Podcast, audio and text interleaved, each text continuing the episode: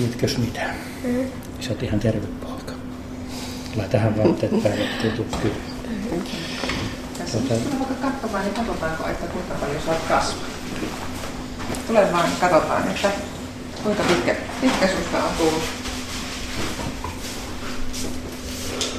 Vaikka siihen seisomaan ja tuu pikkusen tänne vielä, niin saa ihan tuon mitan Tuosta ja se näyttää 131, 131 senttiä.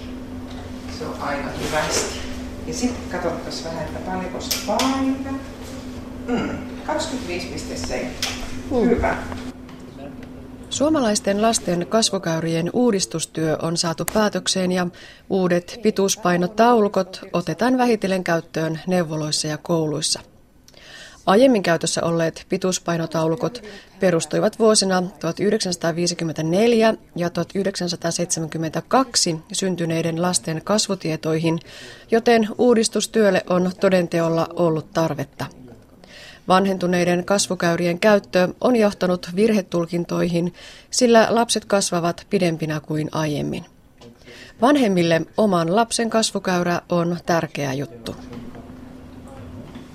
Äitipää voi vetää vähän jakkarata tänne lähemmäs. No niin. Yleensäkin aika kiinnostuneita, että kasvaako se lapsi oikein, jotka ovat vähän närkästyneitä, että eihän se tarvitse minkään käyrän mukaan kasvaa. Mm. Mutta että kasvukäyrästä näkee kymmeniä eri vaivoja ja sairauksia jo vuotta ennen niin kuin ne muualta niin kuin näkyy. Tuolla näkyy sitten niin kuin pittuusapaino ja niiden suhteet. Ja toisaalta kun tuo käyrä menee sun lapsen kohdalla vaan aika tässä on, niin se tarkoittaa, että kaikki on niin kuin mm. hyvin. Sitten kun katsotaan pittuutta, niin omaa käyrää tuolla ihan hyvin. Mm. Kasvaa sitten ja Nohan nuo kasvukäyrät, niin tuossa oikeastaan sille, että miten meidän pikkuset on kasvanut monta kymmentä vuotta sitten. Mm, mistä 40 vuotta Niin, joo. Niin. On ne kasvanut silloinkin ja kasvaa ne nyt, nyt kasvaa vähän niin kuin nopeampaa ja aikaisemmin niin kuin kypsy, kun yhteiskunta muuttuu ja ruoka on paremmin mm. ja tällä.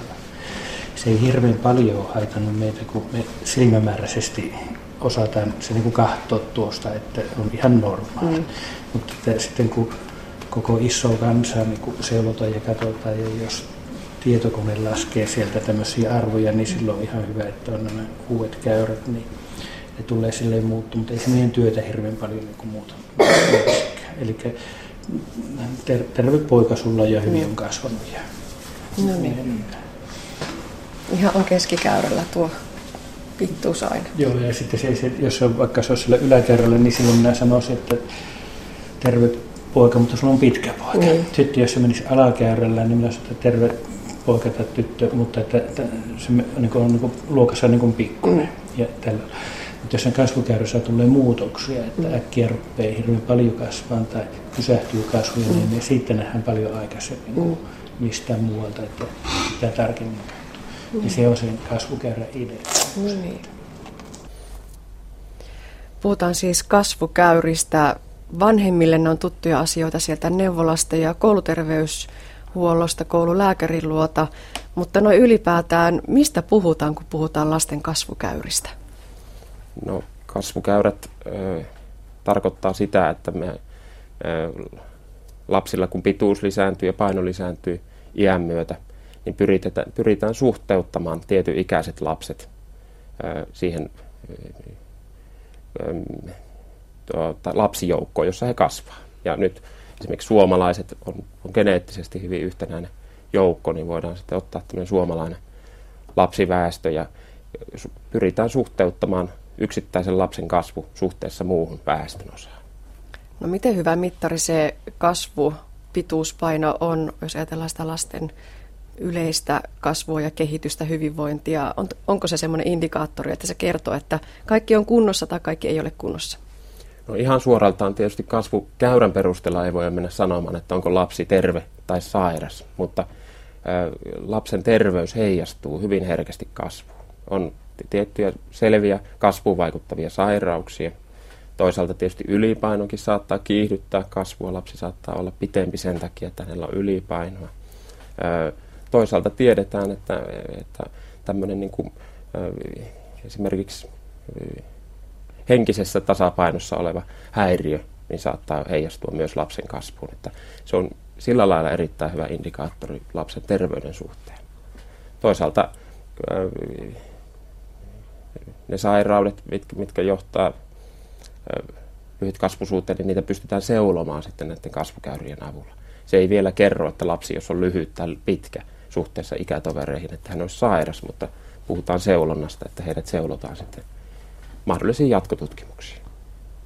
Kun perheeseen syntyy vauva, niin siellä neuvolassa käydään mittaamassa ja punnitsemassa vauvaa ensin kuukauden välein, kolmen kuukauden välein, puolen vuoden välein ja siitä se sitten harvenee. Eli neuvolat käyttää ainakin näitä kasvukäyriä tiuhaan. Ketkä muut?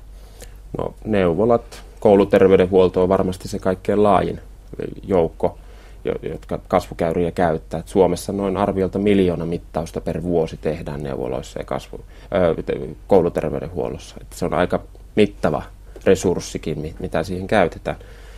Sitten tietysti sairaaloiden poliklinikat, lasten, lastentautien poliklinikat on iso ö, käyttäjäryhmä, jotka sitten nimenomaan pyrkii löytämään niitä sairauksia mahdollisten kasvuhäiriöiden takaa. Kasvukäyrät on oikein semmoinen legendaarinen asia terveydenhoidossa, sairaanhoidossa. Tämä tällä hetkellä Suomessa käytetty kasvukäyrä on myös aika legendaarinen. Sen juuret on tosi kaukana, voiko sanoa, että jo liiankin kaukana? No kyllä me tiedetään nyt näiden meidän tutkimusten perusteella, että tällä hetkellä vielä käytössä oleva kasvukäyrästö, joka pohjautuu noin 40 vuotta vanhaan aineistoon, niin on jo auttamatta vanhentunut.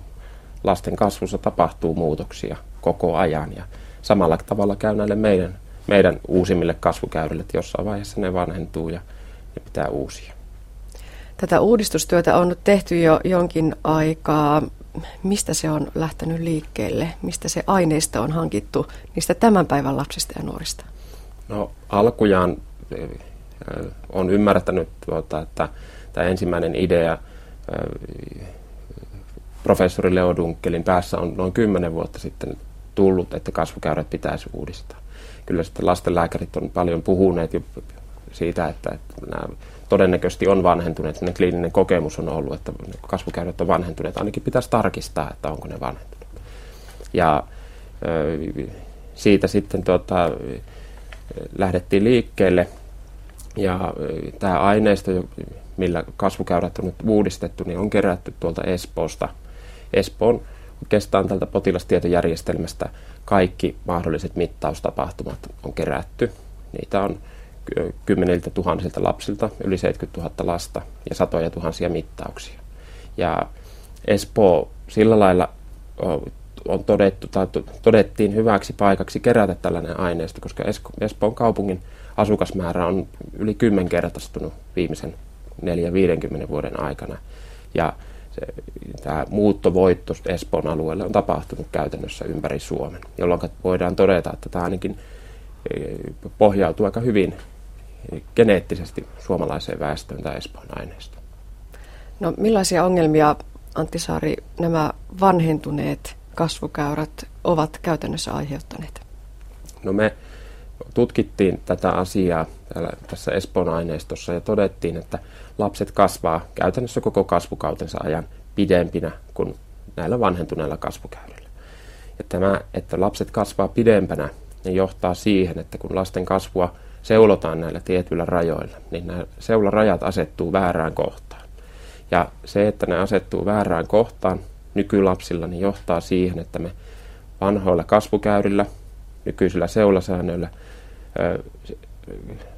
sieltä seuloutuu iso määrä pitkiä lapsia, jotka on todellisuudessa normaalimittaisia lapsia, niin jatkotutkimuksia. Toisaalta sitten paljon sellaisia lapsia, lyhyitä lapsia, minkä takana saattaisi olla joku kasvuun vaikuttava sairaus, jää seuloutumatta. Ja tämä on oikeastaan niin pituuskasvun osalta kaikkein suurin, suurin ongelma vanhentuneessa kasvukäyrissä. Näihin uusiin kasvukäyriin tulee siis sekä tämä uudistunut pituuspainoindeksi, mutta myös uutuutena tämmöinen iänmukainen painoindeksi. Onko se vähän sama kuin aikuisten BMI? Joo, eli tuota, vielä näihin termeihin, niin tuota, nyt Suomessa on käytössä tällä hetkellä niin lasten pituuspainoprosentti, joka tarkoittaa sitä, että verrataan lasten pituuden mukaiseen keskipainoon heidän, heidän painoaan prosentuaalisena poikkeamana tästä keskipainosta. Ja nyt sitten tämän rinnalle on tarkoitus tuoda kansainvälisesti kaikkein käytetyin menetelmä, eli iänmukainen painoindeksi. Tässä pituuspainoa seurataan lasten pituuden suhteen ja painoindeksiä seurataan iän suhteen. Ja tämä iänmukainen painoindeksi niin on todettu, että se näyttäisi paremmin seuraavan tätä normaalia rasvamäärän vaihtelua lapsen elimistössä kuin pituuspaino. Ja toisaalta sitten samalla menetelmällä, millä aikuisilla, nimenomaan painoindeksillähän tänä päivänä valtaosaltaan aikuisten painoa seurataan, niin pystytään käyttämään samaa menetelmää kuin aikuisilla. Ja tämä on myös tietyllä tapaa etu. Ja se, että kansainvälisesti painoindeksi on kaikkein käytetyin menetelmä. Kaikki tutkimustulokset tänä päivänä julkaistaan lapsiväestössä käytännössä painoindeksinä ja näiden tutkimustietojen hyödyntäminen Suomessa helpottuu oleellisesti, kun meillä on olemassa omat painoindeksikäyrät ja toisaalta myös sitten kokemus sen painoindeksin käytöstä. Mitä itse luulet, milloin koko Suomessa nämä uudet käyrät on käytössä? No toivottavasti ensi vuoden aikana, eli vuoden 2012 loppuun mennessä, niin olisi, olisi kaikki käyrät käytössä, kaikkialla nämä uudet käyrät käytössä.